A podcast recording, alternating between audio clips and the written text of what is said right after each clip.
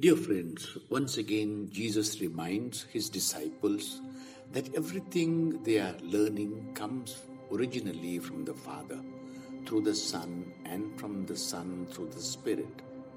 These are not three separate revelations, but one message that comes from each one continuously.